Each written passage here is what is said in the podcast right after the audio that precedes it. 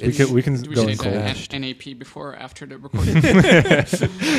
Oh, it's um, it was already stated when you uh, agreed to come onto the show Yeah. that you have to respect our NAP, and that we may or may not respect yours. What is that?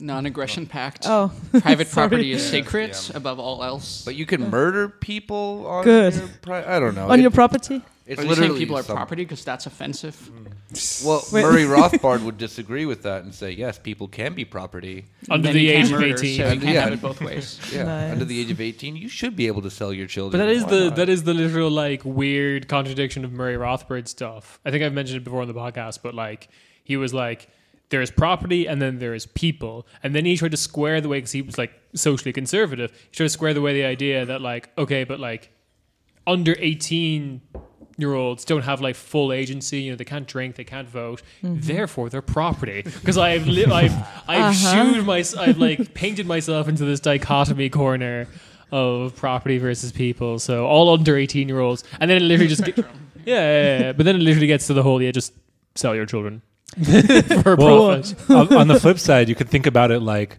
w- w- to be human is to like be the uber like commodity to like Yeah. spend 18 years gestating as a commodity and then you unleash yourself in your But- full The synthesis or existence. ANCAP synthesis? This is a yeah. The, Yeah, This well, is it's a kind of like synthesis. the yeah. it's the modern it's the like modern comfortable like developed country world. If you, we all get to be humans until the age of eighteen, and then we're forced to work and pay rent and Yep. yeah. Yeah, I he love has- being he- commodified.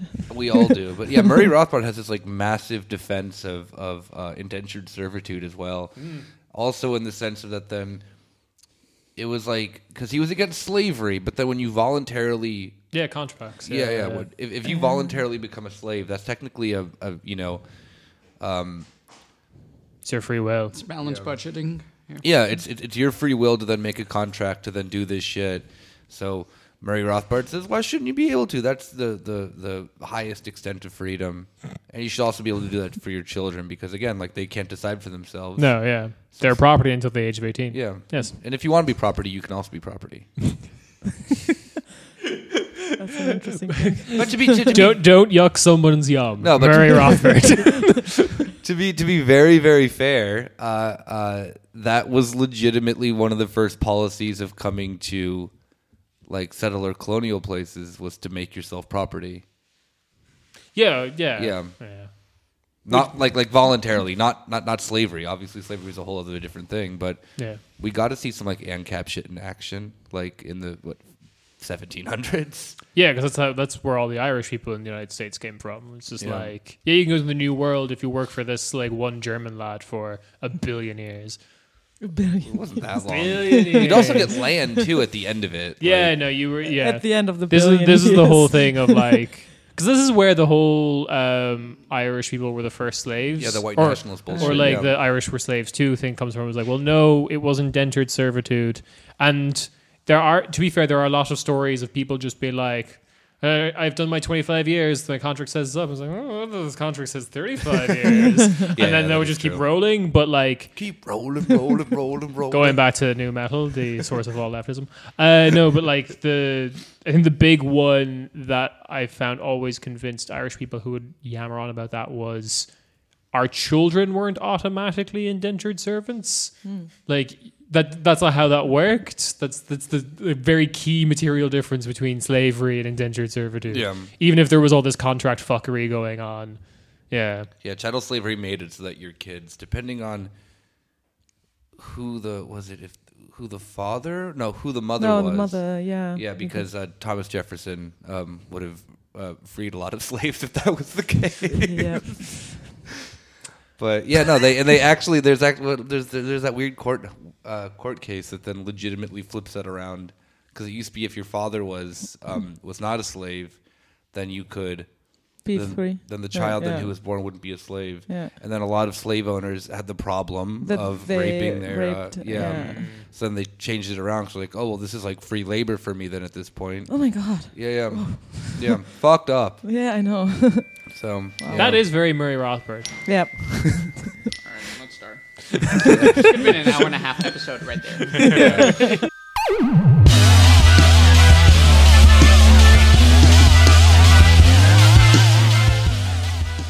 Hey, It's time for your weekly corner Spady. I am your uh, one of your regular Spady in in in in in ins. Uh, Kieran here with all the usual uh, Spady in in ins. Uh, Julia. Oh, I'm first. Yes. wow, that's awesome. Hi. So people don't misinterpret that my in and in joke is not one of those like chud German. There's too many rules about gender jokes because that happens quite a bit. Also, Rob, Hi guys. and of course our great boy Nick. Hello. And we have a special guest with us today. Um, oh my goodness, why don't you introduce ourselves? Uh, Yoni, tell us about yourself. Uh, thank you, everyone. Uh, you can call me Yoni or Jonathan, and I think it's important to note I am Jewish, so I will be your token Jew for tonight. Yes. Completely unrelated to our topic. You just you just wanted to say that. Rob, Rob, stop it, stop it. Dig up, you fools. um, yes, uh, th- today's episode, we're tackling a relatively big topic. Uh, we're going to be talking about anti Deutsch. Don't Um, at us. To the Uh, few we were- anti-Deutsch people who did follow us Yeah. last week, um, yeah, sorry. Oh. well, it isn't. It isn't. I I would say it is not a niche thing though, because I well, okay. While it is very niche and German, it does represent the broader uh, situation that uh, the left in general and the left in Europe is in, uh, and I hope we can excavate some of the German mindset and uh, European leftist mindset Yep. with uh, So, viewing some of our. I don't know, my favorite thinkers. so let's like first answer who are the anti-Deutsch. I mean, it literally translates to anti-German, uh, Yeah. but it's almost an exclusively German movement of anti-Germans. mhm. yeah. And they formed, and correct me if I'm wrong, in the 1990s during the resurgence of the of the reunification of Germany, and the Mhm. anniversary just came up November 9th. In 1989, so yay, happy 30 years, depending on what side you'll stand on. Thanks. 30 years of peaceful, perfect. What, what, what do all the banners say? The peaceful revolution or whatever? Uh, ja, Oh, friedliche yeah. Revolution. Can we get some David Hasselhoff playing in the background, Nick? Oh, yeah, yeah, I Yeah, it should always be some David Hasselhoff if you talk about Wende. Yeah. We can't uh, we can't ignore the fact that this episode is coming out a day after the German anniversary of everything. the yeah, everything. Everything. There's too much It's- too much history in this country. The wall coming down, Kristallnacht. What was the third one? The Kaiser. The Kaiser. Kaiser. Kaiser abdicates. Yeah. Yeah. The beer hall putsch Yeah. from Oh, yeah. Crying out loud, as. Germany. We yeah, there's something about the state.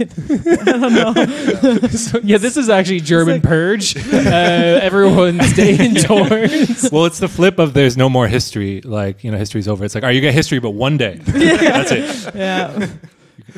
Uh, Before we go into that, though, Kieran finally has a special treat for all of us once again that we've all I've I've been missing because I want to come back on top. yes, you want to come back? On, Oh, yeah, Julia's See gonna- about that. uh, yes, it's time for the Megarika competition. Um, Megarika, you have to say it like that. It's a Swedish word. Anyway, um, yes, it's the competition where I get everyone else in the podcast to guess, based on these pieces of information, where this obscenely rich, wealthy person in Europe is from. Um, currently leading, I think, is Yulia. Um, hey. You may be able to guess by the tone that Nick at one point was on top. I know rich people. Also, because you like study Eastern European politics, which is basically the same way of just saying Exactly. rich Eastern European people. Yeah, elitism is, is a fun topic. A lot of overlap there. All right. So, net worth of this person 8.6 billion. Hmm. Why are they rich? Biotech, investments, yacht racing, Ooh. yacht racing, and having a dead dad. All right. I love that one. Yeah. Biotech is a strong start. Yeah. I love everything biotech related. I hope they're building like uh, you know the cyborgs of the future. Uh, I hope that I hope they literally own the planet Kamino from the uh, Star Wars prequels. We've created that in a petri dish. I mean, like, I don't even know which corporations involved. There's like Monsanto, which is now owned by Bayern, and what's that other big farm uh, chemical com- plant in Germany? Uh, Bayer and B, no. It's uh, like this the- acronym of four letters. Yeah, can never- BASF. That one. No, that's wait. Is that chemical? I don't know. Yeah, yeah, but, Yeah, uh, uh, but- b- yeah, B, yeah, yeah, you're yeah, right. yeah, yeah. Bas- Bas- Bas- Bas- Bas- the one that has that really ugly building at Bauhausstrasse. Yeah. yeah, exactly. yeah, Yeah. with that Yeah. thingy that. The nice building on the bottom that used to probably be like a factory, and then that weird glass thing on Yeah, the they top. built something on top Ugh, there. it's You can see ugly. if you want to see the other one. The bio one is in uh, Wedding. kind of metaphor. Yeah, It's kind of a metaphor though. Let's like, the- uh, let's not let's not forget about Bayer here. We are recording this in Wedding, which is partly owned basically by Bayer. that is true. Yeah, It's like can a make whole- field trip. it's like a whole Keats. This is basically just the Bayer campus. Yeah, it literally looks like a like a um uh, a galactic prison Yeah. on a faraway uh, you know something. I if any of our pris- if if any of our prisoners have, have escaped, please return. I mean, it's only recently that I realized also that like the B in BMW stands for Bayern, and it's like the most unimaginative thing of just like promote our state, Bayern. Yeah, oh, but if any of our listeners wish they lived in like you know a planned uh, you know a company community like Pullman, uh, Chicago, just move to Wedding. All right. Piece It's of not a name of a billionaire though. no, no. Piece of information number one. His country is one that's fairly common. Right, no. His story is one that's fairly common in his country. His family has been rich since basically the Renaissance, and his daddy owned a pharmaceutical company that's existed since 1900. And then in 1998, he dies like an idiot. and this Megarika inherits the company. The Megarika is credited for making the company more money by suggesting the company do more research. This research includes included falsifying reports that a new hormone drug they created pre- for preventing AIDS, uh, AIDS wasting, you know, worked. Uh, the company waved away the poor research and poor results by bribing doctors with all expenses paid trip to France. This resulted in a class action lawsuit and the ninth largest pharma lawsuit in U.S. history. Okay, that would be Monsanto related. Mm, we'll- we'll see. Whoa, okay, we got someone with some knowledge in here. Um, Piece of information number two. Other genius money making schemes this Megarika has done was start a yacht racing com- uh, team for his com- country. normal normal ri- rich dude shit. Yeah. company country. What's the difference? yeah, right. According to Murray Rothbard, It's all the same. The uh, yacht racing team lost a lot Oh, until they campaigned for a rule change that would allow them to buy racers from other more seafaring countries. king, what a king! I really like his like. Uh, who's the owner of the Sixers? I don't know. It's shared owners. Yeah, yeah, but who's the one who just like dove, like just drove the team into the ground like last decade? You're thinking of the GM, Sam Hinkie? Yeah. Yeah. Yeah, yeah, that's like really like king mentality like that. like we'll be so shit that then we can just rewrite the rules, and then we'll be good. That's that's boss mentality. Uh, technically, it's exploiting the rules as they exist. They change the rules to stop it. Uh, I'm going to say unreported, uh, completely baseless, but I believe this to be true. Um, the biotech CEO did tons of experiments on the yacht racers uh, to somehow improve their yacht racing ability. Uh, enhancement performance. Is Yeah, the some preferred certain Yeah, certain uh, performance enhancement. enhancements. yeah, they're all on PEDs. That's cool. we support that. Oh, God. Sorry. I continue with this fact. He also sold his company to a much larger German pharma company uh, known Monsanto to Bayern. as, as, one, as one does. known for price fixing. He's Oh. also invested in startups like 23andMe so that he can have a fucking pharma deal on buying people's genetic information. That's scary. Lastly, he has a foundation, which is largely a large tax write off, an advertising vehicle as it primarily talks about how great his company's pills are and tech. And he brings yacht racing to un- underprivileged communities. I am not making that up. What's, what's his view on refugees? Oh, They need to be doing more yacht racing. It's really inspirational. it's very inspirational, yes. Oh my god. Fact number three, and a classic for Megarika. The degree of separation between him and a family relative that's involved in music. All right.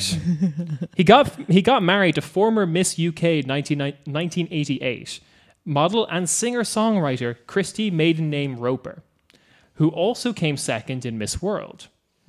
She's from a British She's from a British ceramic conglomerate family, and after her brief modeling career that lasted one year, 1988, Good year. she moved to London and became a singer songwriter. She still makes music. We'll listen afterwards. Nice. But is most famous for writing the song Black Coffee by All Saints, which they were a big UK band. You know All mm-hmm. Saints? yeah, I do. No, I don't. No, they, I don't think they ever broke the States. No. She's heavily involved in the Smiling Children Foundation. These again. What the fuck? That's that's that's actually the the biotech they do. They force uh, people, miserable people, to smile all the time. Yeah, Um, just inject their face again and again until they smile. which she donates a lot of money to and also writes music for. Oh, good. This was the foundation that knighted previous Polish Megarika Dominika Kulczyk with her title Knight of the Order of the Smile. Oh, So yeah, I bit of a- remember. Yeah. Oh. So those are your three pieces of information about this uh, Megarika. I'm gonna Wow. it's uh, I'm gonna give Yoni first guess here on where this uh, where this person is from. Um, I mean, he, he's pr- definitely not the person who would marry some someone from the same country. He's definitely not Polish or British. Mm. That's for sure. I think we already had both those countries, didn't we? yeah. Yes, we did actually. Yeah. I'll I'll let Yeah, the Yoni guess is really at a disadvantage. no, no, no, no, I'll let Yoni know if he's uh, if you say a country we've already done. Uh, Yeah. I believe he's from. I believe he's from Austria. Okay, okay. I thought the Austria was the Glock guy. Maybe he's, he's No, no, no, no. We haven't had Austria yet. okay. no, okay. no. We had it- Switzerland, right? No, I didn't No, have no, that. Switzerland's on the I was table. also thinking like Austria or Switzerland. So. Austria does not because it's the Red Bull guy. I know that for a fact. Ah, yeah, the Red Bull guy. We Yeah. talked about this. okay, I say yeah. Switzerland. I don't know. Where's Monsanto from? I Um, actually don't I mean, that is Bavarian. Lich- uh, Monsanto's not. Sorry. Liechtenstein. You're saying Yeah. Liechtenstein. Yeah. Everyone's going this very German energy, right? I mean, it is it is the anti-Dutch episode. Nah, that's a good point. Um, you know what? I'm gonna go with our tiny European countries on the table right Yes. Oh wait. Oh wait, no, that's that's like too tiny. Bavaria. Bavaria's its own country. yes, He, he, how, ma- how much money do you have? Eight point six billion. That's a lot. I Uh, don't it's think not that the- much. I, not that the much. thing- How many avocados can you buy with that? It's the only way I understand money. I don't know. Uh, eight. because like Switzerland, they're rich, I'm thinking. aren't they? Yeah, I'm thinking Switzerland wouldn't be it because Yeah, it because would they're be rich. finance whatever. Yeah, dark shit. web. But that person may not have their money in Switzerland. It may be like Cayman Oh. Islands or some shit. Hmm. So I was gonna also say Switzerland Okay. Because that seems like a legitimate business that a person in Switzerland would do. Right, I think they're Yeah. very much into like biotech and yacht racing. Yeah, that's that sounds normal. Even though they don't have. And there's not- this sea. oh yeah, whatever. But you're rich. You can go to the sea. Good. um, I mean, if I was living in a mountain, I would buy a yacht and live on the yacht. yeah, and then just like glide down. the snow. I would bring the sea to my country if I were rich. Yeah. bomb every country below Switzerland until you have an ocean. I think that's just Slovenia. Okay. Poor yeah. Slovenia. Um, yeah, I'm gonna say Switzerland. Okay, so you guys were all very good. You all immediately picked up on the energy this person was putting down. We were all wrong though. Yeah, all wrong. Oh no no no no! Both Julia and Nick get a point. This is Switzerland. Yay! Ernesto Bertelli. Bert- Bertarelli. Ernesto. Bertarelli. Very, Ernesto very Bertarelli. Switzerlandish name. He uh, he inherited basically the company Serono, uh, which is a pharma company from Switzerland, which has. I need to figure out which because Yanni was coming with the knowledge. Which which company did which German company did they sell this to again? The Merck Group. Oh, Merck. Yeah, Merck. Ah. Yeah, yeah, yeah. they're Austrian Okay. though. I think right. Doesn't matter. It doesn't matter. Yeah. The Merck Group, yes, and um, yeah. So this is what this guy does. He fixes yacht racing. His charity, which is literally called the um, oh, what you call it, the Ernesto Bert- Bertarelli Foundation For Um, yacht racing. for yacht. No, so so it's the most confused foundation ever because it is mostly just like, well, you know, um, they basically give the pills that their company makes away to like underprivileged communities, but then also use that as a means of like talking about like how great the pills are. Please ignore that giant scandal where the AIDS wasting drug we made didn't fucking work. Mm. Um, that, mm. but also in the similar vein, because he obviously came along and said, like, can we do this for my yacht racing thing? Mm-hmm. So now there's also a wing of this charity that has like a yacht racing team that all the kids come from underprivileged communities. And what I imagine is one of those like 90s teacher goes into the inner city projects, Yeah. sits backwards in the chair and teaches all the kids how to yacht race kind of movie. Um, His wife comes in and starts singing like the Barney song and handing out pills. and it's like, let's all be happy, everybody. Oh, God. Speaking of you know, No, we'll listen to the song Um, later. We'll listen to the song later. Yeah. Okay, oh, cool. okay. All But right. you know how I like kind of like knew about that thanks notes. to my job, because when I researched for biotech, like for Thanks, Steve, for providing a, providing a soundtrack. you know, uh, if I research for the topic of biotech, uh, I have a lot of like um, companies from Switzerland actually when it comes to Europe. So like the Eastern Europe doesn't have really have any. They're And done it's like- making their cyborgs. yeah. That's some Soviet shit. We don't want no part of that. So yeah, thanks to my job. I mean, most of the biotech in the world is what, like U.S., France, Yeah. Switzerland, Germany. yeah. exactly. Yeah. I'm just wondering, like, is there also like a um, underprivileged children's um, like F1 team or something like that? Like the F2. that exists. Yeah. Yeah, F2 exists. Okay. Oh. Yeah, I'm, I'm, I'm sorry. It's funny when it's real. Sorry. yeah, But yeah, it's below F1. I really like the idea that yeah, there is just some sort of no matter what how ridiculous the luxury sport is, there is some like insane millionaire billionaire out there who has made like an underprivileged dressage team. I really like that idea. Fencing or polo. Yeah. Golf. So I was right that it's the Switzerland is the planet Kamino. Obi Yeah, it is. Obi Wan's like It a is. German who like goes down to Switzerland for their meeting and is like, so we're gonna hide all the gold here. Yeah, uh, the um, in you know in the scene where um, Han Solo is talking to Greedo, that language he's speaking is Romansh. Cool. All right. Um, We're talking main topic now. Yeah, let's Yeah. put Switzerland up on the big board, everybody. I mean, I am going to Zurich next week, and it really has nothing to do with what we just discussed now. Trust me but now you have a useless piece of knowledge of who's the richest person on paper in that country. Hmm. Wait, let's just go back to the 23andMe quickly. So they th- this company owns 23andMe, or they invested in it, or what? He, as Yes. an individual angel investor, hmm. is like, yeah, Yeah. He also biggest. owns the individual DNA of every single Yeah, person. exactly. He's he's, he's the me. He's like, you're 23 or, or with me. Is 23 like Me the upper the or the lower limit? oh no, oh no, it's going into Murray Rothbard territory Yeah. again.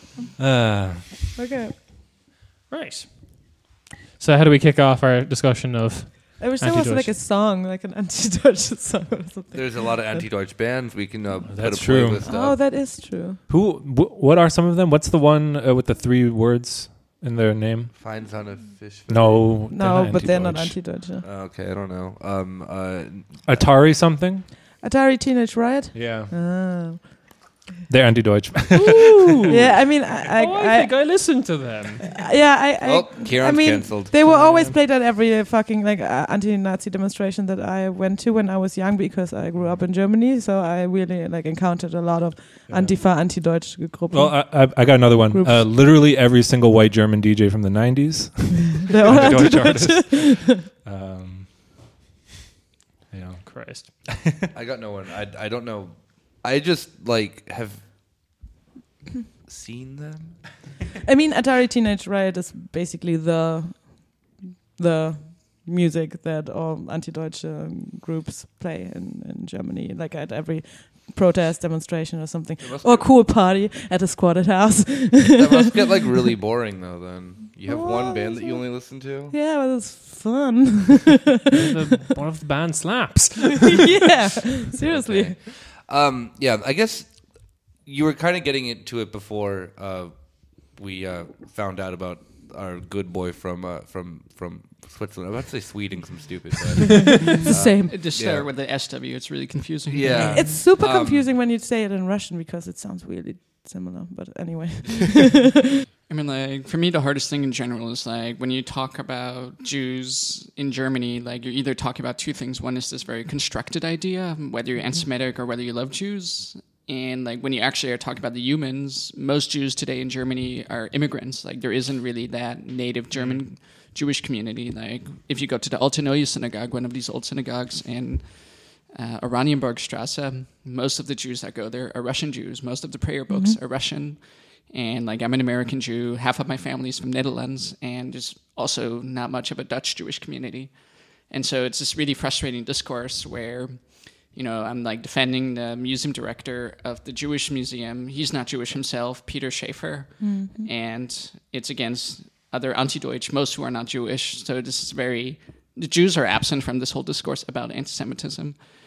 And it's not that it's a victimless crime, but it's a very intellectualized, and that's I think where it differs from other kinds of discriminations, where there's a much less of a intellectualized, proselytized discourse around this.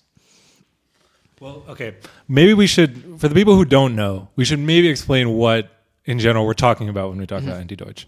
Um, maybe you've seen uh, random Israel flags at German protests, and or you've seen very interesting comments online of, of German leftists, especially uh, self-declared anarchists, being very, very pro-Israel for some reason. Um, maybe, like you said, you've seen it in some music scene, like especially some DJs or clubs in Berlin. Um, um, yeah, canceling certain shows uh, for some reason. Um, Which we wanted to go to. It's the whole reason we're doing this episode. yeah, That's it. Because it. I'm really pissed. yeah, I'd like to s- uh, Golden Poodle one more time. Stop being uh, racist so I can go back to your club. I had fun there. um, yeah. but like, I don't know. So I mean, this is like the most visible anti-Deutsche, like the ones who are waving Israeli flags. And like I was at um, Yeah. the Unteilbar in uh, Dresden, and for the first time, actually, I saw like a leftist wearing an Israel Defense Force green, like oh, green olive shirt. I've heard about this, but Yeah. I've never seen that. And Yeah. I've been here for four years. Yeah, you have that. You have the American flags as well. Yeah. That's an interesting uh, combination. are they still as uh, is it is it still as pro-American the movement as Oh, it it was is. in like? But I mean, there's Because I thought it was like, two, like, 9/11 was the big thing. Like we have to Yeah, yeah, protect. yeah. And it's still from- like there's still this protect our small narrative. child, the US. It's still this narrative of like the protectors of Israel. So like the US as the protectors of Israel, and anything that comes with it, like imperialism. Like when it comes to American imper- imperialism, it's actually interesting because it's um you have the the anti-imperialist anti-Semitism and you have the imperialist anti-Semitism uh, anti anti-Semitism. Um, and like when you come when it comes to uh, anti-Deutsche, you actually have this like uh, imperialism, or sometimes you have this like uh, defense of imperialism, which is especially American, for example, or Yeah, like for some of our U.S. listeners, you might be familiar with the Platypus Society. Had Mhm. Chris Cutrone, he there was Oh, a big yeah, scandal yeah. where like he made this necessita- necessitated argument in defense of colonialism nav- of Native Americans, and Yeah. gives very colonial arguments how it was necessary to advance society uh, for the expansion of socialism. And it's just really awful arguments that he makes. But it's absolutely one thing I wanted to get at is I wouldn't say the ideas of the quote unquote anti Deutsch, which is more of a yeah, just sort of phenomenon. Well, it's like that um, instead of like a single group of people, um, it's often or what's interesting or worth talking about it is that it is it parallels other kind of like liberal or right wing like instrumentalizations of Israel or uh, anti anti Semitism. Um, Like there's um, a kind of um, um, there's parallels between exactly what you said and some of the defenses they make of Israel in as like bringing like civilization or kind of like progress uh, to a region.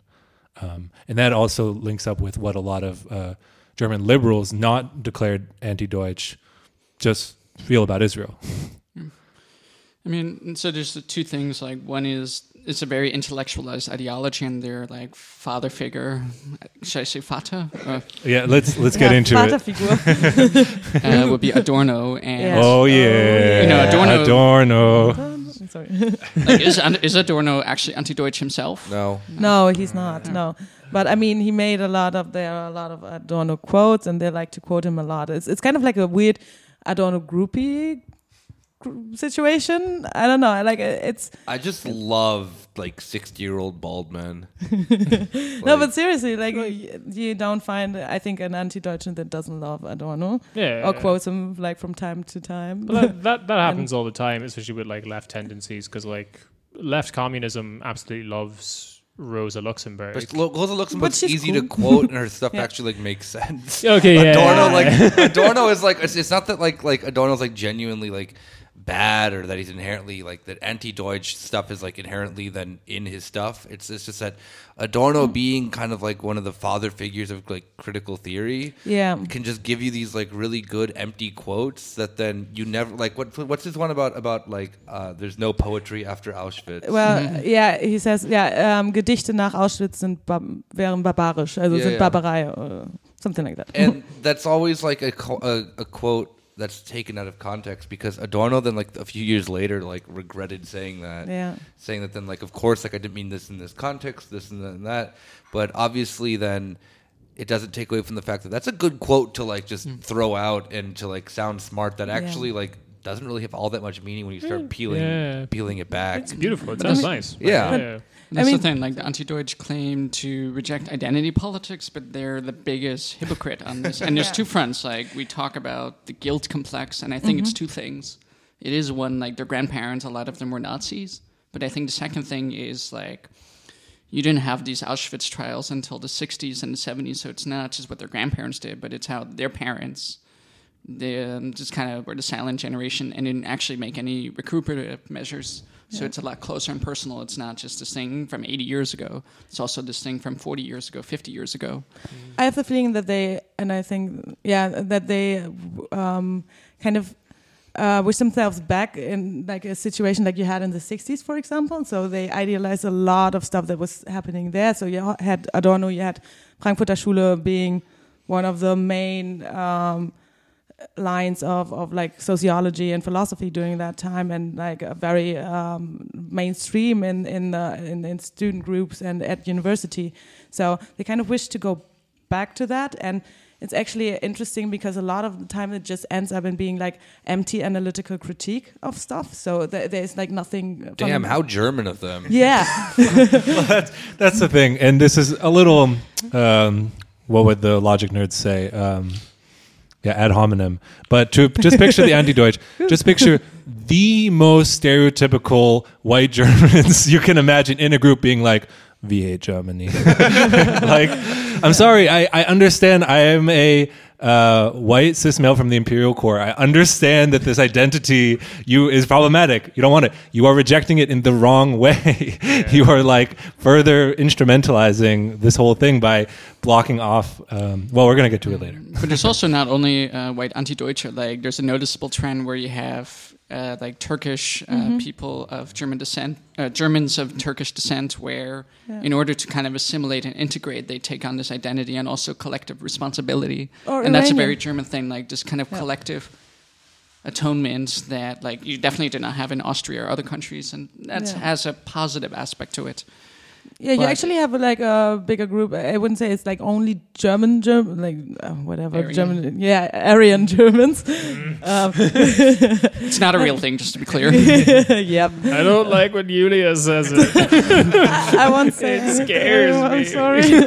no, but you have like this big group around like newspapers, like uh, Taz, for example, also like um um. Or like Iranian um, anti-Deutsche or something like that affiliate with the group, and I mean, when I grew up, um, when I grew up in an anti-Deutsch, I didn't group, I grew uh, whatever with like, but around them, around. Them. That sounds like You cohabitated and Yeah. ate food that was put on the plate in front of you, but it Yeah, was just it was probably homos We had the same kufa, for example. yeah they probably only served uh, uh, Israeli dishes yeah, only hummus. No, but uh, yeah, it was like uh, it w- was mostly like int- you know, kind of like intellectual. A lot of m- males, a lot of guys are It's into just like it. left It's like- circles in general, though. I think, especially in Germany. but it has this feeling like of this like 1960s. I don't know, like in the beginning, like male dominated, new left, Adorno loving Alright. feeling. Yeah. But why can't they be like the 1960s cool left? Which and one? Which just- But that's the question: Where are they actually cool? Like we have this romanticized. yeah, true. damn it. um, I don't know because yeah, like Adorno like Meinhof shat complex on them. uh, Netflix premiere. yeah, damn it. Yeah. Because Adorno like shat on them, and then like they didn't like him anymore. yeah. True. Wait, so I want to go back to Adorno. So, what about Adorno, other than the fact that he's just a German, a prominent German thinker, Yeah. so he's quoted a lot? What is it like? I think most people would associate a kind of fatalism to Adorno, Mhm. um, like your quote said. And from my interpretation, it's like there's nothing going back to like the guilt of Germany. There's nothing that can be done. Uh, I would even say there's no politics that can happen in I Germany. mean, you can just summarize it in in this one quote that is, I think, the the quote, the Adorno quote, um, and probably the most favorite of every Anti-Deutsche is: um, "Es gibt kein Leben, äh, kein richtiges Leben im Falschen." So there's no right life and the wrong life. so you can't actually do anything. Yeah, So- which is why Adorno is like probably one of the like shittiest Marxist thinkers in my opinion because just so, like because yeah like exactly like that fatalism Yeah, es that gibt- then is yeah. inherent in Mm. most critical theory that like comes mm. into like the like mm-hmm. He post World War mm-hmm. II. He takes the most prominent question on the left of what is to be done and says nothing. Nothing. yeah, literally. I mean, you know, and every Marxist is admit to the inherent oppressiveness of the state, but they say that the state must wither under certain conditions. And the Antideutsche argue that Germany must be the first nation state to go, and mm-hmm. Israel the last. yeah. You know, and beyond that, they might have a general critique of nation states. that energy always reminded me of like it's it's like the same energy as I don't know if you're on Twitter and you see like an American liberal be like, all right, here's the plan. It's going to be a Kamala and Pete Buttigieg ticket, and then Kamala's going to resign after a year and a half so that Pete Buttigieg has time to warm up, and then he's going to take over as president. That's like that's not how anything works. Like it's not a little like I don't know puzzle you put together in the order you want. He's gonna make Hillary Clinton his vice president, and he's gonna resign, and then Hillary Clinton's gonna become president of the Okay, United well- States. But then, No. yeah, but this is the whole thing that like upsets me about the fact that they call themselves anarchists. Is like Mm. you don't have a preference of states. That's not what anarchist was. But that's So, also Karen, my I have it question. here. Are they actually anarchists? Like they're against yeah, the no, they're German, not. they're against the German nation state, but I Yeah. see them as Marxists. yeah, no, you, Uh, Yeah, Being I don't- against the Everybody German knows. nation state Moment. doesn't make you anarchist. I don't say But- them as Marxist either No. because they're pretty freaking just straight up ri- like lib when it comes to most of exactly their and that is stuff. that is the thing so like you have actually um, you have like some very famous magazines in germany like bahamas magazine for example or what's the other one pa, blah, blah, blah, something with two I mean, so Junge Welt and Um, Jungle World. jungle, Jungle world World, jungle, yeah. not young Yeah, Junge Welt is, Jungle- was uh, Jungle World was Junge Welt. Yeah. they Yeah. split up because of the. They didn't wanna break the anti-Deutsch- because acronym, I of the anti-deutsche thing and there's this other one i forgot about it but Those are the main two. uh, yeah, but there's oh, con- concrete. concrete Yeah, is one of them also one, but There's also the, the ISF. If I don't from- see in a I, shade, it yeah, doesn't IS, count. ISF, concrete, and you have um, in the media you sometimes have like um, very anti-Deutsche position, ev- positions, even though they also publish um, opposite opinions. It's 2019. Let's not shit on the indie media. Like they yeah, need yeah, all no, the support no. they can get Yeah, I And, know. uh, yeah. and the relevance. and Jacobin magazine. Okay. no, no, sorry, um, but yeah, they do. That's true. Um, what I'm just I imagining? Ada like with their big oh, no Jacobin Deutschland whatever it's like the big uh, reopenings coming in January and they're just the opening cover is just like a giant Israeli flag or something. we listen Germany we know what you want on the le- in left politics. I just imagine them like too, just also like like just putting a poll up, like should we be anti-Deutsch? Like we are considering it. No, I forgot what I wanted to talk about. No, um, yeah, Bahamas, for example. Like Bahamas, I think I think is the, worst. Should we Um, should we fast should we go through the history quickly up to Bahamas just so we know like Okay. with the Vita f- Go for it. with the fine with the Wende and everything. But sorry, I, I just want to like so someone mentioned earlier that 1989 is uh, like a crucial year for all of this because you have I think uh, we never talked about it. It was on a lost episode, right? Like it's very interesting the situation in Germany, what happens in 1989, because like West Germany basically just absorbed the the GDR. Yeah. Like, Mm-hmm. um, and it's even in the Constitution. You probably know more than me than this.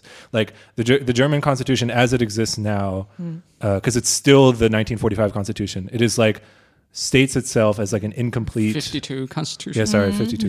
Um, it states itself as like this is it. I was really adamant about that. this is like a temporary Verfassung until we like unite all of Germany together because we are split right now. And there's even some like Reichsbürger that say, well, we're, we, we don't have all of Germania yet. We have to keep adding to it. So you have this, but all of this happens, even though this is like, I find the document and the logic of, of um, the FRG from the past, like very right wing, you have this kind of like neo, this triumphalism, uh, this triumphant like mindset of like 1989 and peace has come and everything is good and grand but it's really like a hostile takeover right of uh, and defeat of communism. At least as, as it plays out on the legal political level. Um, Yeah, and also- yeah, go It ahead was also like in the GDR. I mean, they had the, always the official position of anti-fascism. I mean, all their ambassadors could not be former Nazi members, whereas in the West you had many Nazi members from all of mm-hmm. civil society. That said, I don't think GDR really took anti-Semitism serious. And it's not a shock or a surprise that after the reunification, you see this upsurge in far-right neo-Nazi movements in GDR. Yeah. Like, yeah, the Rostock attack and the exactly. Vietnamese i was workers' about to say that. Yeah exactly because that was the fear that i think anti-deutsche was born f- from was actually the fear of this happening. Like um, after re- reunification like growing nationalism german nationalism coming back into power like or, or being like a thing that happens again and the like lacking uh, critique uh, you know um, of uh, anti-semitism in the gdr because you were well, by definition, you were uh, an anti-Semite uh, when you were from the GDR. You know, Yeah. because like the belief of you don't have to make a critique because it's it's not there, it doesn't exist. And then yeah, with the Rostock attacks, kind of like um, confirming the fear of of the anti-Deutsche movement of like saying, okay, this is like now Germany is ba- back in full power. You know, and yeah, I'm just curious of uh, being um, a dumb non-German. Um, is there then a connection then between that because the GDR had a very open position that was pro-Palestine too, that then anti-Deutsch like internalized as well because there is like there is inherently like within like the support of the socialist movements that were you know whatever the international they were a part of or whatever that they were pr- promoting. I mean i saw a picture on twitter the other day that was really sick by the way of a, a postage stamp mm-hmm. from like the 60s or 70s that was like solidarity with palestine. Mm-hmm. And it had like these really beautifully drawn like socialist modernist art sort of thing of, of, of you know a man and a woman like mm-hmm. being strong, you know, Palestinian socialists or whatever. Mm-hmm. And mm. I could see that become like internalized of that then like in the worldview of it like okay the GDR one they didn't address mm. anti-Semitism true they, mm. they, they I don't think that they did ever really I mean like they ed- Yeah. they they addressed the fact that they were anti-fascist yeah. but never really in the sense of like like the Soviet Union in general had a very weird thing of Yeah, addressing that, what the yeah. Holocaust was. Yeah. Even though they had a officially a, a position of, of uh, Yeah. against anti-Semitism, Yeah. it was never actually really addressed. I mean, yeah, know? you see it in the monuments that are Yeah. on the non-existing monuments. It depends, or you see it like in the monuments.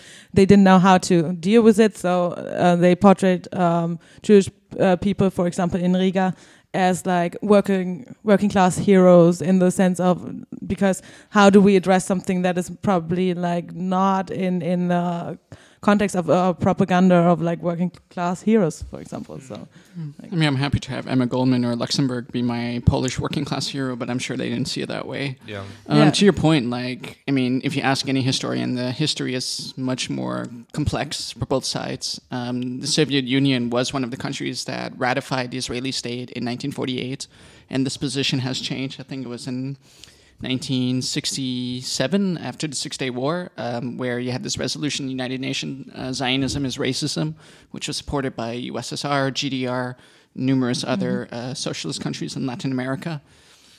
I think uh, Chile was one of those exceptions, Salvador Allende. Uh, but yeah, for sure. And you, not just in GDR, but in West Germany with the RAF, um, Oh, yeah. there was a lot of collaboration between RAF, the Red Army faction, and the Popular Front for Liberation of Palestine. Mm-hmm. And a lot of it, like if you read the text, the manifestos, communiques, there is anti Semitism in that. Yeah, yeah, yeah. And so we can romanticize militants, etc., but like we can't whitewash that history. And so the anti-Deutsch, it's very easy for them to find anti-Semitic examples of Palestine solidarity and point to it. And unless you're willing to reckon with that, or it's just going to be fuel that you can't take away. And I say this as an anti-Zionist Jew, and it's a very lonely spot here. yeah, yeah. That's also an uh, interesting part of anti-Deutsch is like there's um, almost I would say like uh, fetishizing, you know, like is kind of like fetishizing like, Jewish people or the state of Yeah, it's an Israel. Orientalism. Yeah, and yeah, you see this with. Free, you know, Biji Kurdistan. It's the same thing. Like they don't understand anything about him, but they want to raise a fist and. Okay, yeah, yeah, yeah, exactly. It's and and then not even like speaking to people um, and their their concerns because there's also like um, Jewish Antifa groups that are clearly and like very outspoken against anti-Deutsche and and their positions. Um, and it's you a lot of the times you hear this like very in itself anti-Semitic argument, then saying like, "Oh, you're a self-hating Jew because you are not supporting Israel." And you hear that from Germans. Uh, this is quite uh, yeah problematic.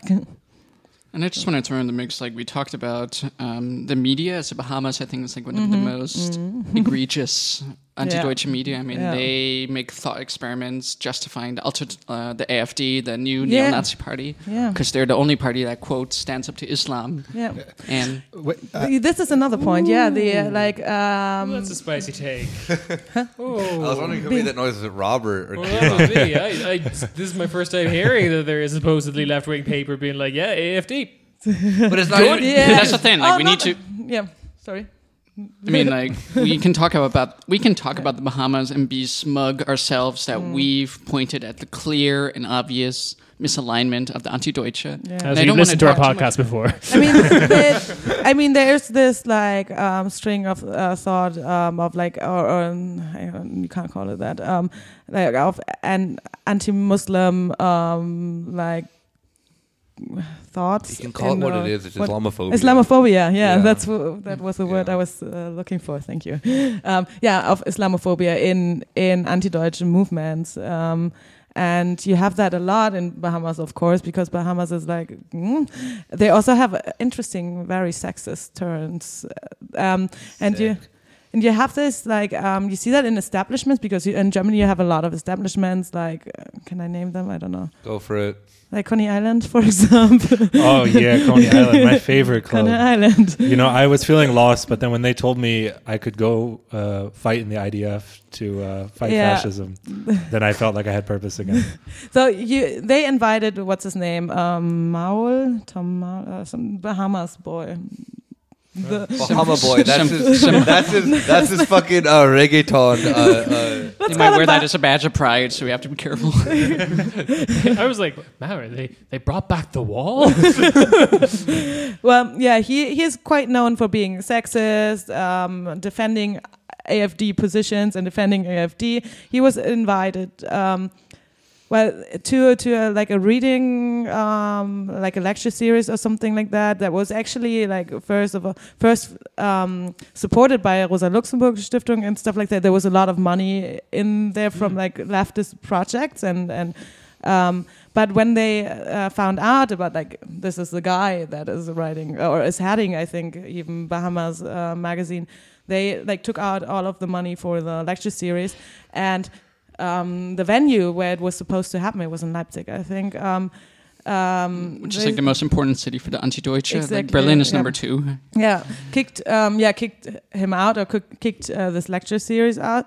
And who stepped in? Conne Island. thank goodness. And yeah, there were, of course, there, there, there was a lot of protests, and there there was actually articles about like, yeah, how far right can the left go?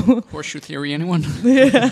Um, and yeah, there's a lot of discussions, and of course with Conne Island, uh, the thing is, um, you have it like it's an open panel, so you always have a, an open like plenum um, panel discussion about decisions, and a lot of the time they um, re revise, yeah, they take back their decisions or they Mm. change them up or said, oh, we did something wrong. Because everyone can join in these discussions, you know. Yeah. And so it's interesting. It's weird uh, voting uh, stuff.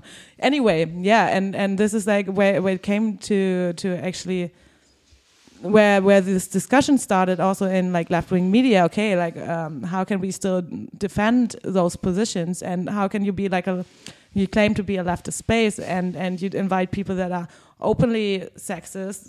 He has weird Twitter takes um, a lot of the times. He weird just sounds really German still. I'm sorry. Like I, I, I, I don't understand how these guys are anti-Deutsch when their behavior is so stereotypically German. That is interesting because you have actually identitäre, so like the uh, what Yeah. what are they called in English? The identitarian movement. Yeah, exactly. You have people from like uh, from Austria, like uh, the head I forgot his name, the head of the uh, identity movement, identitäre, Identity- uh, uh, Identity Huh? Is that Yeah. Identity Yeah, yeah. Europa? Yeah, Because yeah, this was yeah. like a French movement, French right wing movement, and Yeah. uh, it's also quite small in Germany, but very popular. Very popular. Greenpeace style actions, Oh, dropping yeah. a banner and you know protect Yeah. our borders on Baden-Württemberg tour. yeah, they do Yeah, a lot they of like that very flashy direct action the- stuff. So They're, they're to big say. in Austria and Northern They're Italy super well. big in Austria, and um, this guy, like, he actually, he from time to time, he he, I think he had a YouTube video, and he was agreeing with the guy from from I think it was from Bahamas magazine. I could be wrong.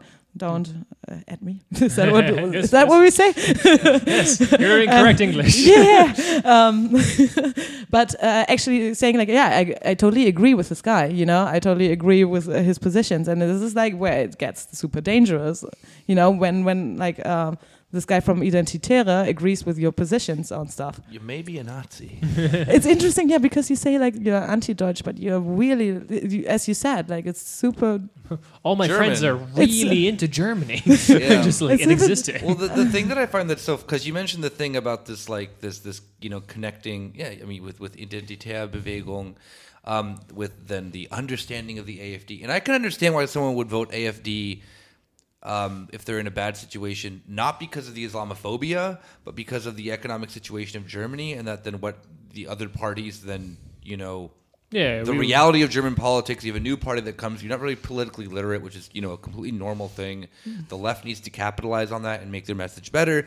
And since they don't do that, I can understand if you feel lost in the German you know you know spectrum of politics. Then the AFD, who's promising you all these things, that that for you then seems like an alternative. I can understand that. But to their Islamophobia being the thing that you relate to, like that's fucking buck wild. Like that is so weird and so yeah, back to it. So really like just stereotypically German of like, oh yeah, um, these economic factors, yeah, yeah, yeah, whatever. But you know what? The fact that they're racist, I get that. Like that's something I can relate with. So I just wanted to um, introduce Bahamas again because that's what I was trying to do. Before Okay, get- so- it's- no, it's okay. I, I Wait, did intro- I interrupt you? no, I interrupted you to do it, and then we all lost track. So I'm going to now say it again. I'm sorry This is for not a interrupting sponsored you. ad, just to be clear. Bahamas. Well, okay, that's very that's part of the whole do you thing. hate going to the Bahamas office? Do you hate living in Germany? Pretend you're the Bahamas. Um, the That's whole where the title comes from, right? Exactly. So it's we we have a resurgence in again a very intellectual movement in Germany after the after Die Wende, the re, uh, the unification, and there's a split in the in a general. So correct me if if I mess anything up. So there was a general left protest against this new Germany, uh, and they were critical of people. Die Linke didn't exist yet, but of left politicians working within the state. And then among this group, there was a split between the anti-Deutsch groups and the non-anti-Deutsch and the others. Um, the what revolved around this is a is a somewhat famous quote, maybe even apocryphal, but everyone knows it. Is that from the they said you might as well live in the Bahamas and then they made their magazine Yeah. Bahamas. It's actually an Um, incredible story. Like that just made me want to join the anti-Deutsch. What's interesting cool about that is one, speaking of how German the anti-Deutsch are, that is the same energy as the German media when they every coalition needs to be named after a flag of a country they wish they could colonize. um, like Wow. they just have like yeah Bahamas. I wish I was. The, I, I wish we could be there. But there's also this sense I think in the Bahamas like like the magazine is almost about. I mean, part of the anti-Deutsch. Uh, how, how to say this? Um, it's it's this dialectic of of a future Dialectic. utopia. Just drop the D word. There's a I future. I don't even know what that There's- means, but I know There's it's some idea. I think I think I'm using it right. Rob, stop flexing. If if I'm not using it right, let the Geist of Hegel strike me down right now. But Uh, Just see? put it on. right.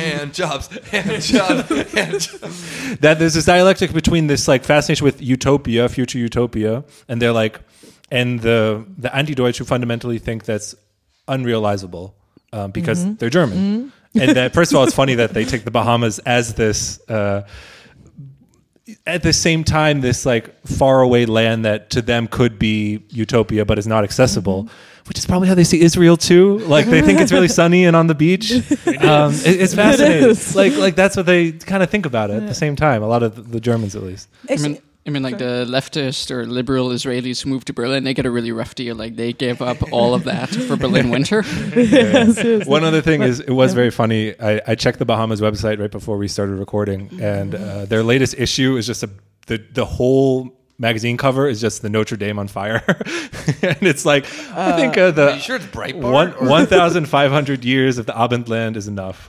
Is that what it said? yeah, Oh, okay. Yeah. Wait, Um, I'm confused. what, what? Yeah, it, it, it is super So confusing. now It's they're hilarious. Now they're like what? Now, now, all right, all right. So now the anti-Deutsch position is being pro-ISIS. Israel is the third world. The third wo- Maoist third world is. I'm It's- so I- I- confused. but I think wait, you- so they you want will- the Aben? Wait, wait, wait, wait. Abenland is which one? So wait, which one do we? O- Occ- the West, the Occident. we live in Occident. Occident. Yeah. Yeah. yeah. Uh, Think so, of the- Oh wait, wait. And so they want the Abenland to go away then. Yeah. So they're. But they also so don't want the Orient because it has Muslims. So what do they? Are, are you defending the Catholic Church? I'm so confused. I don't know. Oh wait, which one? Which this is a one, Tradcath podcast. Which Here, one? Are, here, wait, let's do something very un-German for a moment. Let's not worry what they believe. Like, what do you believe? So let's not try to do. I mean, just from from from the title itself, just sounded like a really pro-ISIS fucking thing. But, I I, think, think- I misunderstand what Abendland means. Then. That's the it's West. Occident. Yeah, it's the West. Oh, Yeah. then okay. Yeah. Then wait. So they said that They- Abendland. they don't want They don't want this. the Abendland Yeah, anymore. exactly. Okay, so it's Yeah. pro-ISIS. okay, so I was right then. Okay, thank goodness. It's an ISIS talking point. But but no. say that. But I think Rob has a really important point there when he says like um, this weird like Thank you. you're welcome. The dialectics. yeah the dialectics. and, when he said and- dialectic, I was like, mm, yes. I was like It's because we brought up Adorno's fucking name, and now everyone's talking about dialectics. He's also here. wearing glasses. He's very smart. oh just- Rob just came back from university, so um, oh my god you're like a perfect anti-Dutch. um, no, but um, yeah, um, saying that um, this utopia or like mm, that can't exist because like anti-Deutsche um, actually like what they do and what they say is like basically based on like negation and, and critique. So um, in in so far that it goes into like empty critique and just like um, um, repeating Adorno quotes. I'm about to say they just sound like Adorno then at that point. yeah, exactly. So it like goes nowhere. It's like it's just what Germans love so much. If you like sit in a seminar, like in a German seminar, you have people like critiquing uh, critiquing shit, and like not like empty critique. It's just like for the sake of critiquing stuff and saying like, oh yeah, but uh, blah, blah, blah, dialectics. not not what you do. like, No, what. I do, what I do, what I do when I say Deutsche Wohnen exactly. and and it's a very arrogant like um um, behavior because if you like ever yeah i mean i, i've went to german university for how 10 years? And i was in school before. So a long time long time. And i, I was an antifa once don't let me. Um I mean, So like that's the thing. Like, Which means are they? she's gonna bully uh, Andy No or whatever No, his name is. no, but no, uh, being anti-fascist is awesome. Um, I'm just saying, like uh, in German, you have AJZs, for example, so like autonome Jugendzentren, and uh, not all of them are anti-Deutsche or something, but you have like a very uh, established anti-Deutsch culture in in German Jugendzentren. Culture. Um, I mean, the one that I had, like culture. I think the one that I have, like in Bielefeld, is different. Um, I had like no, the one I went to, Yeah. but of course, y- you like it's it's basically where you gather around do cultural stuff and talk about Israel. Should Germans be doing that in any context? Nope. No, This no, conversation can go one or two ways, and both of them are bad. but but yeah, my point was like you have that in seminars and you have this arrogance with it. Like it's it's a very weird arrogance that's like okay, my opinion is better and I know like that, that what you're doing is anti-Semitism, and I- I'm German and uh, if you're Jewish then it's still anti-Semitism, or you're just like hating yourself or something. It, it's it's really weird. Yeah. Well, the thing that I found really weird is that, like, because you were telling me with your um, uh, the seminar that you did for before you went to Latvia, Which one? the the seminar that you did, the camp. I don't know the fuck what it Oh, was. yeah, She could have yeah. done multiple seminars. yeah, yeah, no, no, no, but it was I forget what it was called. The um the pre Mm, yeah, yeah. whatever Yeah, thing for that, like your your your your orientation Um, before my- you went yeah, to Latvia. Preparing. and they had they had a Latvia. segment about Israel, which I thought was They did, very weird.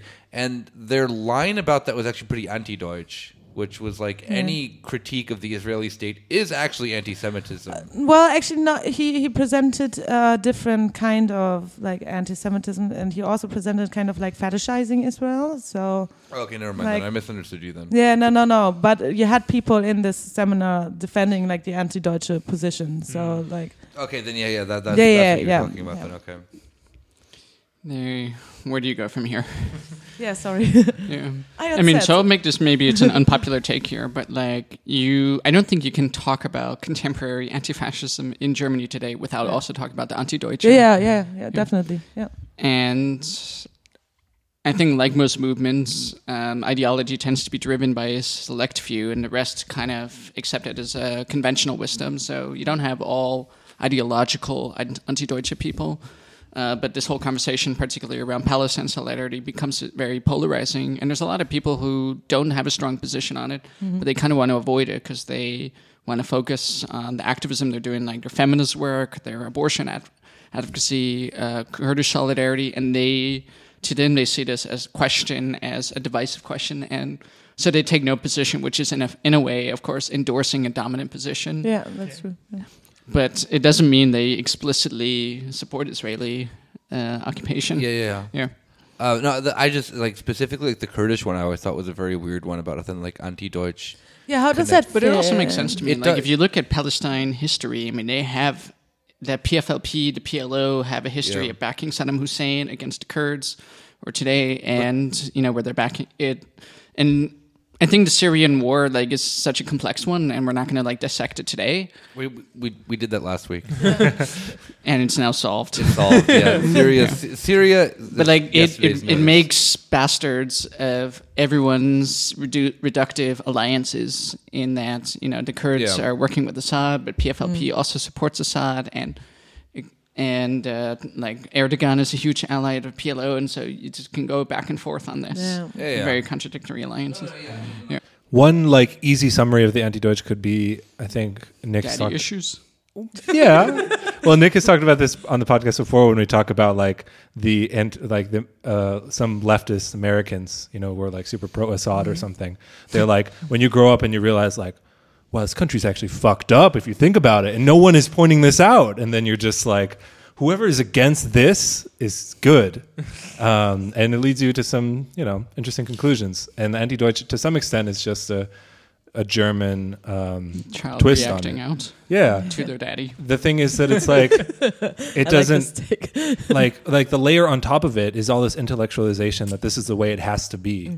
Um, we're in a world where I, w- I, I tried to read this one ISF article earlier about Israel and communism. It was it was hard. Um, Yo, Israeli communists were so fucking sick.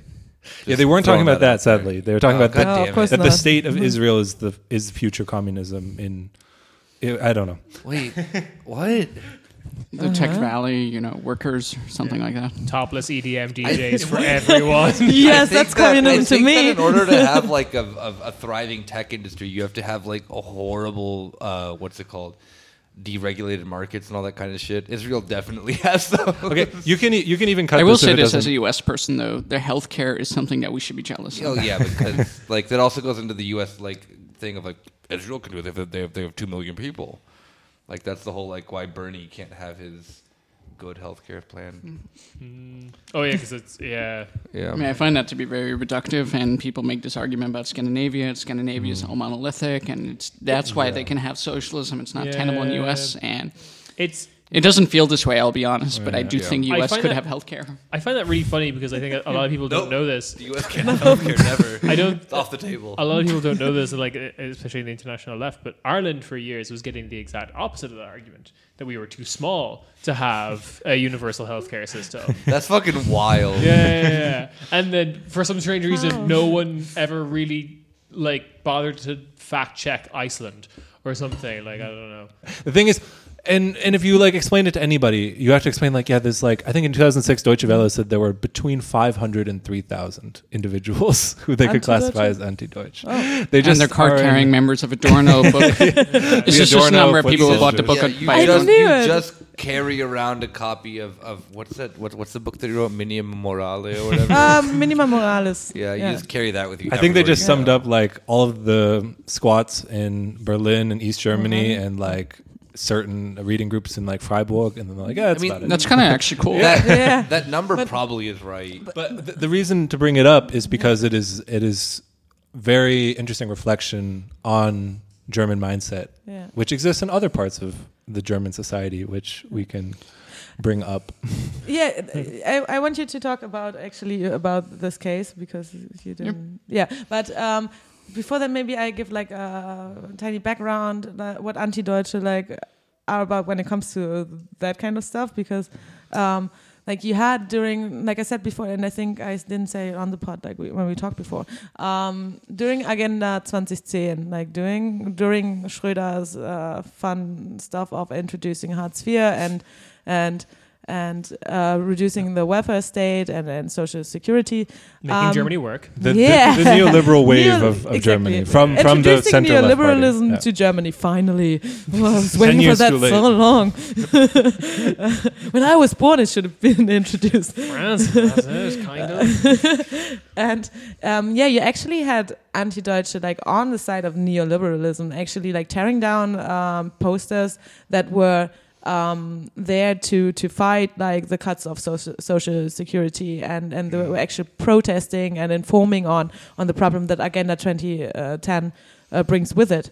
Um, and you have like this weird argument sometimes in like um, anti-Deutsche that um, actually like critiquing um, regulations of finance markets would be anti-Semitism. My favorite example of this, uh, there's a horrible journalist, and it is personal for me, so I will name drop uh, Alexander Nabert, who used to work for the Jungle World. Now he's working for the Taz. Like for Oh. one, Hall- We love making fun of Taz reporters on this podcast. yeah. So like he was dressed up for Halloween, and it's not just his choice of Halloween wear, but he was dressed up as a Occupy Wall Street protester because for him it was an anti-Semitic discourse to talk about the 99 and the one percent.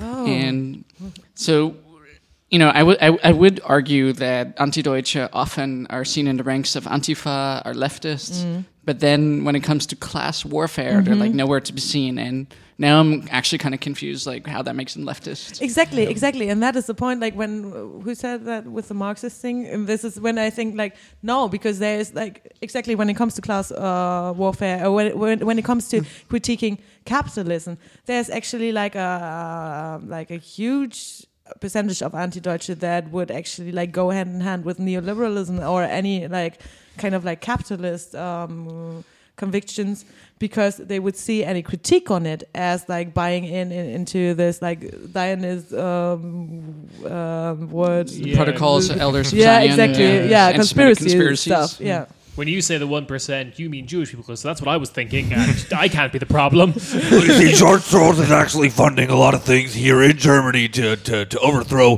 the momentum that the AFD has in fact established. There's always gonna be an Alex Jones impersonation. A few comments. One, uh, more like Bomber Harris cut our welfare. Um, two, um, this is, I mean, it's going back to what I said earlier, making the US comparison, but like a lot of this logic revolves around, and I know, and this is very relative, but like it is the idea that German imperialism and German racism is the paramount driving racism and, for, and, and imperialism of the world, No, no, no. which is not the case. I mean, I understand. Germany, in- just, Germany in- just helps out. I, I, Just I sell understand in some aspects of Europe this could be understandable, but it's it's it's a flip side of the one of a group I'm fascinated by in Europe, the like Pegida. Have you ever heard? Do you, have you ever heard of them? Oh, it's wait, a flip they're on the- Pegida, but Oh, it's yeah, yeah, against yeah, the. Americanization of Germany, which you maybe so understand. patriotic Europeans It's against the Americanization of uh, of Germany. It's Oh, are they like friends with it's a play Putin? on. Uh, they love Putin, and Yeah, of Assad. course, of and they course. actually are quite anti-Semitic uh, in their Extremely memes. anti-Semitic, but whenever they post an anti-Semitic photo, it only gets like five likes.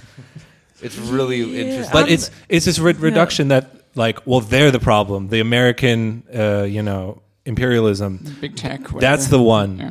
which is i would argue maybe a little closer than than pointing at german but it's still this reductive idea that it's this one group or one uh, that that is causing Yeah. the problems This I is a pretty common thing because we this happened. We discussed this last week. We were talking about how there's this whole tendency within Europe that the brutal European like border regime is purely because of this refugee we made with Erdogan, and Erdogan is making us do it rather than this existed before. yeah, and we were yeah. Or the, the thing of like German imperialism, just like or Germany's German imperialism doesn't exist the way that then we like to imagine that it does. Of that like Germany is expanding. Of course, it's not the that would be actual imperialism that doesn't exist.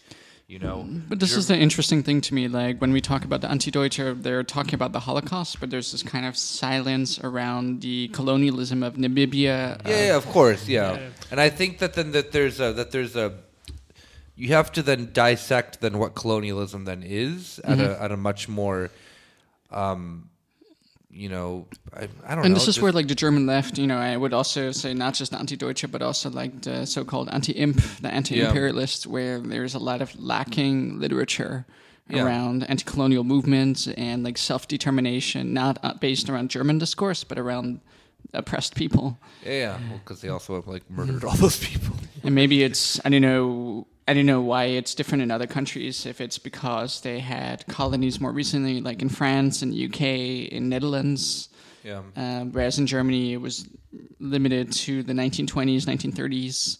Yeah. Uh, but the effects of colonialism are still very present. Well, I think it just like it kind of comes into the general sense of just with with um the historical argument then of, of, of Germany being that then that the the colonial project of Germany has two steps. The one being of like what you're saying, Namibia, and um, uh, was Ghana the other one, if I'm not mistaken. No, Ghana was France. Uh, Um, was Tanzania. Yeah, Tanzania. Yeah, okay. And, yeah. They, like they, the very few colonies that Germany had in Africa, a lot of Germans will point to and be like, "Oh yeah." and then many we- transferred to other countries. Like Yeah. Namibia wasn't colonized last by Germany. I think it was Fran- uh, Belgium afterwards. And and they went buck wild like Yeah. the Belgians did. But so there's that there's that chapter, and then there's the chapter of the Nazism, which is colonialism at home, obviously. But then in the modern sense of then, I think when you look at Germany, part of then like this colonial apparatus is hard to because Germany is incredibly inactive unless you look at it then through the sense of like NATO mm. or weapons exports. or weapons exports and stuff Yeah. like that. And that's just something that then is, at least in my opinion, really German. That then Germany can have this like, you know, contradicting viewpoint of that, like, oh, well, we're we're we're really critical of the United States, but we'll still sell them weapons, or we'll still sell Turkey weapons, or we'll still sell Saudi, Saudi Arabia is one of the biggest ones that Germany sells mm-hmm. weapons to. And that is a thing that then I think a lot of these movements, especially like anti-Deutsch, do not deal with in any way whatsoever, like in a proper sense, because they just see it then in this typical, as most leftists do. They don't understand a modern sense of imperialism or, the, or, or colonialism. Um, colonialism is mostly done now through financial capital than it is through actual like militarism. You know, and David Harvey writes about this like better than probably anyone else does. Not to quote a book, sorry, like that's fucking nerd shit. That's nerd shit. The the only point I wanted to make um, was what Yulia said about the that there's no politics or in this case class struggle left to do. Um, that's part of this fatalistic ver- uh, vision of the anti-Deutsch. That's of a piece with the kind of You should- fatalism. I feel you should say all this like as Zizek though. It would make much more sense. Um, I do have a little bit of a cold, so just exaggerate it. Um, in post. yeah, in post, you can you can do that. I, I believe in you. Like this, Put on the Zizek filter. this is a parallel with the anti-politics, but the flip side. Dare I even say dialectic? Am I using it right? Of, of, of the anti anti-Semitism paranoia, because that's what's the mayor of Berlin, the Müller, who said you can't. There's you can't. Um, expropriate houses because this will he, he used Yeah. way Yeah. more strong stronger language than is It- it any was- ever Yeah. humanly necessary It was the. does someone know the exact quote I mean, it he said it would be the so there's the Deutsche Wohnen Enteignen, and Yeah. uh, the Deutsche Wohnen is this horrible housing agency, not Yep. Jewish, just to be clear, and it's ex- just the, Deutsche Bank just shitty is owned by the landlords Jews and uh, a yeah. Giant to the mayor. shitty And- landlord company yeah. So he, you know, he said it would be the second time in German history that this happens that Jewish homes are taken. This is. Oh There's this God, really disingenuous. But but what it is is it's saying politics is not possible. Whether because Yeah, yeah. everyone is anti-Semitic or whether like no no wait I had that backwards. The mayor is saying you can't do politics that's anti-Semitic. Well, I guess that's what the anti-Deutsch is saying too, right? Yeah, There's nothing kind left of- to do. You can't criticize Yeah. the one Can't do it percent. right. That's yeah, also this- an- yeah, this is- anti-Semitism. So whether it's from the neoliberal point of view or this like radical left point of view, his, history is over. There's no more politics to do. There's no class struggle. You can never get outside the bounds of your little German Yeah, guilt trap. It's this, and this is how it is, Yeah. and and yeah, this So is what sick I. of German white guilt. My God. Yeah, but this is what I meant when I said like, um, yeah, like you said, there's no politics left, and but also like, um, there is just critique and Mhm. empty critique, and this is like basically. is so German. yeah, well, that's why it matters, is because this is a vision of the future. I mean, this exists to some extent in other countries too. That there's no politics left. There's just Yeah. critique. Yeah. Yeah. Typically, Ah. Well, damn you, nation. Adorno. Yeah, yeah, yeah, exactly. But Yeah. is it like I made this joke off mic earlier? But is this genuinely? Because my understanding of anti-Deutsch is it does kind of spring up largely after like the reunification of Germany. Mhm. Yeah, yeah, Um, it, exactly. it's, it, there, there That's isn't when- an anti-Deutsch movement before. Yeah, yeah, that's yeah, when yeah. it started. So like, is it literally just the German response or a German response to like Tina? There is no alternative. Like the end of uh, end of history. th- th- There's no communism left. Capitalism won. It's capitalism forever. And is this a German response to that? Yeah, I think so. I mean, that's that's the way that I perceive it as. I mean, it's, it isn't it isn't so much like the the, the Fukuyama is I mean, take of it. But it has is- a different thing, of course, because like the situation with Germany and German history and Germany being divided, you don't have that in in the other states, for example. You don't have Germany being the one doing that shit. Mm. You don't have the other countries split. You know, you don't have this like weird shit with like um, um this weird like German guilt thing that people didn't know how to deal with and. I think it is because Germany never had to deal with it before they reunified. You know, Yeah, well, because you had a new enemy, and that was the East. so Yeah, but it, it- like, but like Yeah. in all seriousness, is that when when when the Soviet Union collapses and the Cold War ends, Germany has its kind of like you know jumping into cold water movement of realizing that I'm like oh okay like um, and this isn't just the anti-Deutsch movement or whatever, but I think like the German left in general of realizing that like like what we talked about earlier of like like how these functions of colonialism, imperialism, all that kind of stuff works, and how Germany fits into it. Germany is a NATO member. Germany is like the largest economy of Europe that then isn't. Conditional on Brexit happening. Yeah, you know, like like it is. It is even with the in the '90s with the with, with the currency reforms and stuff like that. Germany came out unscathed for the most part, unless the you're great economic uh, miracles. yeah, yeah. Yeah. And it is this kind of like like like now, you know, whether it be 5, 10, 15, whatever how many years of then of, of realizing that Germany I think that there is something that's at least decent but the anti-Deutsch movement and like realizing that then where Germany fits into this puzzle piece of being a big puzzle piece for imperialism and for especially financial imperialism. Germany is number 1. I mean, it's not like anti-Deutsche have a problem with imperialism. No, they, but that's the thing. But but but but there is ultimately then a, at least, it, in my opinion, there is a sense of that then like that they want to be against that although it then inherently is not against it you know but there is at least an understanding of that that that, hmm. that this exists and i think that then that the shock of reunification then is that moment that then Mm. repositions germany as in being the only actual Germany and France, as as, as we've discussed about the, The like European the powers, European yeah. powers of, of, of where we are right now, because the UK sure as fuck isn't mm. one, and will never be one ever again. Fuck you, UK. No, yeah, they're they're just they're, they're like just mm. but like strict, strictly speaking, they're they're way too weak of a country to ever become another European power. But that there is at least some, like because we, we were talking earlier like the honesty of that like anti-Deutsch have a few things right. Yeah. And I think that then if that was repositioned Yeah. differently to then understand how German imperialism actually functions, Yeah. it would be a pretty empowering movement. Yeah, of- we should point that out. I I think at the end, like Yeah. Yeah. And it's not just like this antiquated analysis from the 90s. Like, between the 90s and 2006, most public schools, most government institutions were not waving the German flag. And then Germany hosted the FIFA. Yeah. And I'm, Yeah. I'm very US, so I don't know anything about football, like, not your football. And Yeah, now, football. now you see everywhere German flags being waved, Yeah. and Yeah. for some it's a very Yeah. far right nationalist, but it's also made patriotism acceptable again. yeah. Yeah. and yeah, and of course that is problematic, and that is. Uh, I mean, I remember. I actually remember when there was like um, a WM, uh, the what is it called? World Uh, Cup in World English, Cup, yeah. Thank you. I'm tired. um, It's fine. um, yeah, the World Cup. When was it again? 2006 was in Germany. Six. Yeah. Yeah, I was When 16. FIFA oh, oh, that this was my high time of being in. This was my high time of being in the Antifa um, in um, Bielefeld, Bad Oeynhausen, etc. Um, and of course, I hang, hung out with people that were like also like some of them were anti-Deutsch. Um, You were anti-Deutsch, just say it. Your family was anti-Deutsch. Your best friends were anti-Deutsch. no, I wasn't anti-Deutsch, yeah, but of course there were people that were anti-Deutsch. Like, Okay. um, I just wanted to put the like the aspects of anti-Semitism in Europe are a little harder for me to grasp as an American because it is more real here in so many ways. Like Mhm. like in like that I don't understand completely.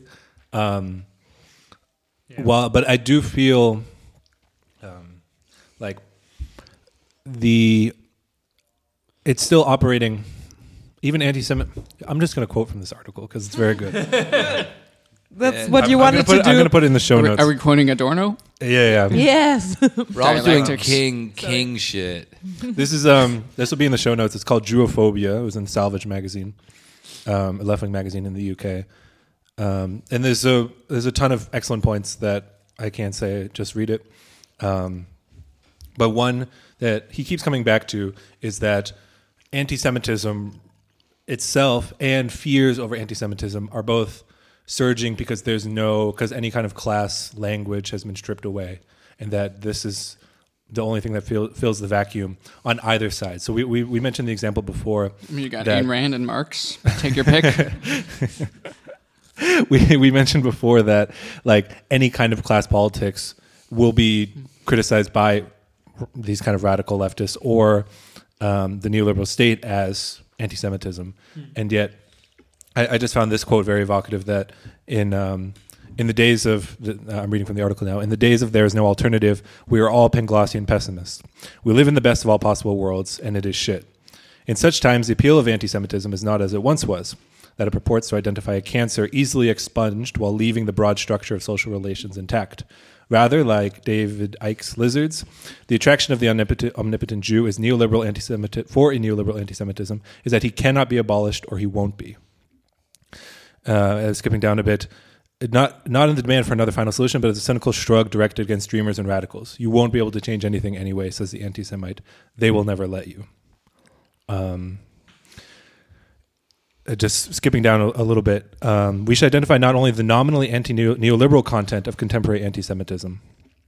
I think that's what tradi- people traditionally think of as anti-Semitism, fighting the, this neoliberalism, but also the degree to which the neoliberal ideology spurs anti-Semitism as its supportive spouse, whether that means Israel as a, you know, part of this kind of, um, you know, the tip of the spear and the, you know, a, a, an outpost in the Middle East for like um, Western imperialism. Um, Democracy. that this is like Thing that they apparently have. that that these that the um, he he compares it to um, classic models of anti-Semitism, which regarded as both anti-modern and constitutive constitutive of modernity. It's these twin aspects of modern anti-Semitism that, uh, just a quote from the conclusion, uh, surge amid a general discursive shift from assumptions of neoliberal hegemony to talk of the apparent failure of neoliberal politics. This is the world that we inhabit in the delayed aftermath of 2008. The demolition of those institutions and cultures once capable of reproducing left wing consciousness has been so stark in some parts of the world that people grasp for cruder, more base, and above all, more pessimistic languages of ostensible anti elitism. What's frustrating to me is this kind of both academic and activist effort to distinguish anti Semitism from other forms of discrimination. And I think there can be differences, but like whether you know you see different forms of solidarity in the Jewish communities in the U.S., but also in Berlin. Like recently, there was the Roma Center, the Roma Memorial, and Romas are often um, the Roma and the Sinti people are often excluded from discourses and Yep, around hol- the Holocaust and. Most of those people were ineligible or not living when the government agreed to make reparations. So the Jewish community privately funded the Roma Memorial that we have in Berlin today. Oh, And yeah. um, in the recent uh, anti-Semitic attacks you had on the synagogue in Halle, people where the whole discourse completely missed the opportunity to talk about how both a synagogue and a kebab shop were attacked, and you could talk about it whether it's you know racism of two different kinds or whether it's racism and anti-Semitism. I'll save that for the academics. But this opportunity was missed to look at how both Islamophobia and anti-Semitism share the same enemy.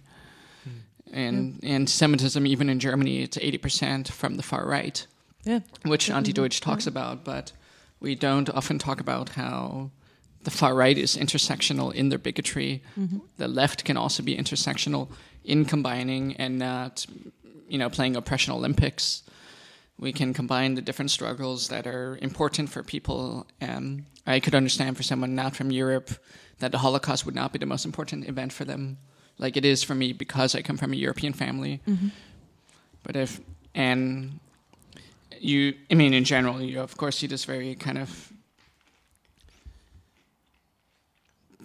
disingenuous uh, weaponization of humanitarianism. Like whether you recognize the Armenian genocide or not is not an academic debate; it's a political debate. Now, Yanni, thank you for coming on the podcast. Uh, you work on some pretty interesting stuff here in Berlin, uh, stuff that I should probably be more involved with for, you know, bettering my material But you're. Irish and stupid. And I am Irish. Uh, I come from a long, proud tradition of being scabs. Uh,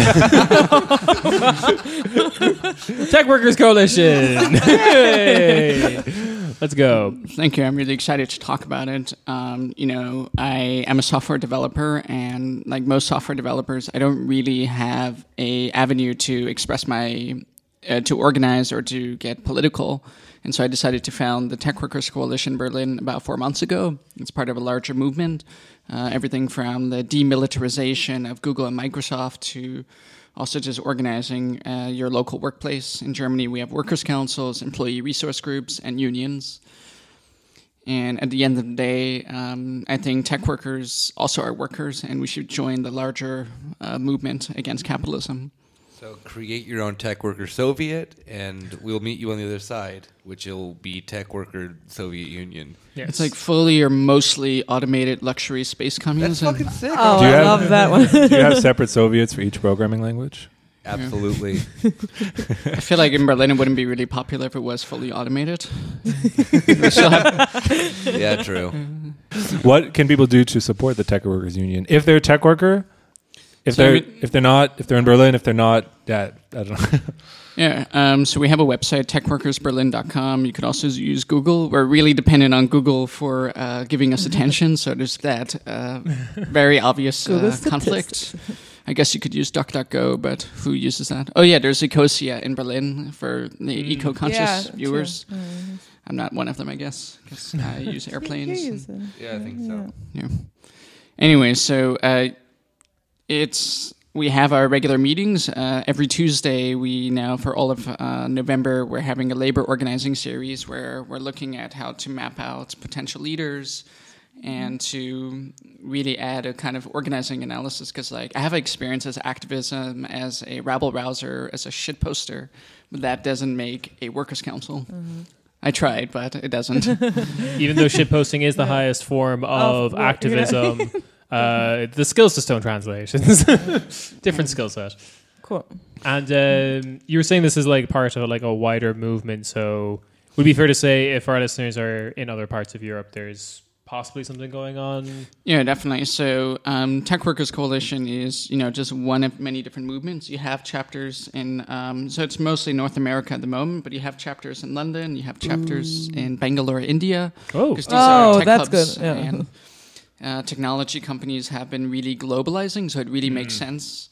Um, I mentioned earlier in the episode I'm not going for bi- uh, biotech, but um, I'm going to Zurich to meet with uh, Google organizers because just two weeks ago, Google organizers uh, tried to meet with Syndicom Union, and which management didn't like very much. Oh. And so management told the told them the meeting was canceled, and they held the meeting anyways. And so, what I would like for our listeners to hear is both: if you're if you consider yourself a tech worker, consider getting organized. Uh, but two, when most people hear of tech workers, they think of people who make a lot of money or privilege are the problem. And like, I'll be the first to say, I make sixty-four thousand euros, which by Berlin standards makes me the one percent. And yeah, check it out. It's exactly that. Yeah, you, you, you only paid for all of our drinks tonight, and I was That I was true. I was very impressed. Like he's gonna pull up in a Lamborghini next time I see him or some shit. I don't know. Yeah. I'm waiting. The- that is how much the Lamborghini costs. It's below sixty four thousand, right? I don't know my prices. How much does a milk cost? One milk.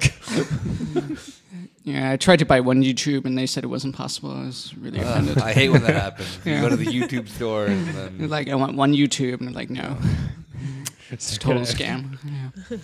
They're much cheaper in the Späti, so if you, Yeah. if you buy direct. yeah, that's what I've heard. Yeah. Actually, I like to go to Penny and get my YouTubes there. It's way cheaper. They only have Vimeo at Penny. I'm confused now. Yeah, Look so- at DuckDuckGo there. Um, and is there anywhere that our listeners can find you personally?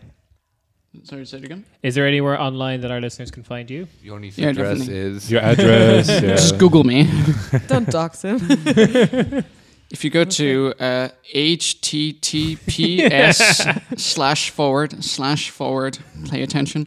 www. That's three W's. S H U S H U. That's twice. It's not. I'm not repeating myself. It's twice. G A H dot C O M. Or sh- just Google my name, Jonathan Miller. You'll find it.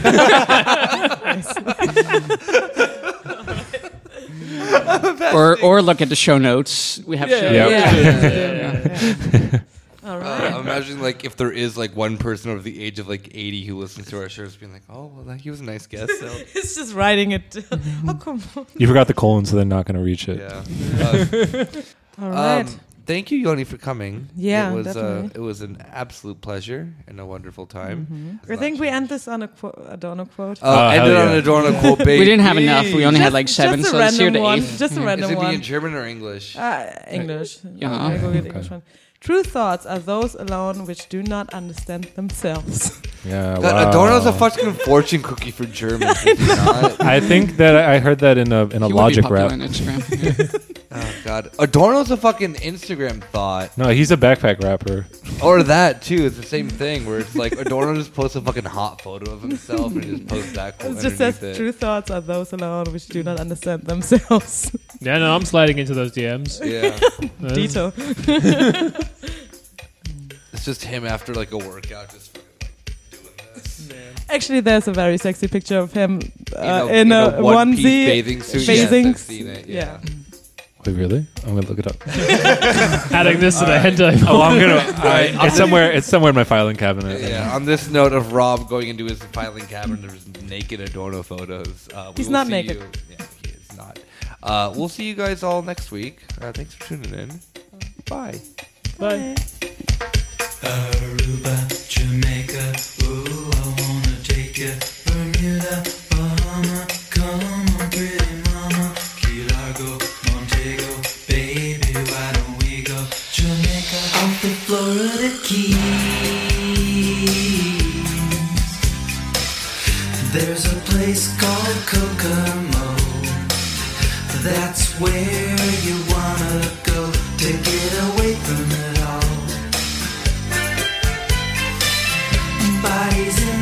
sand, tropical drink melting in your hand.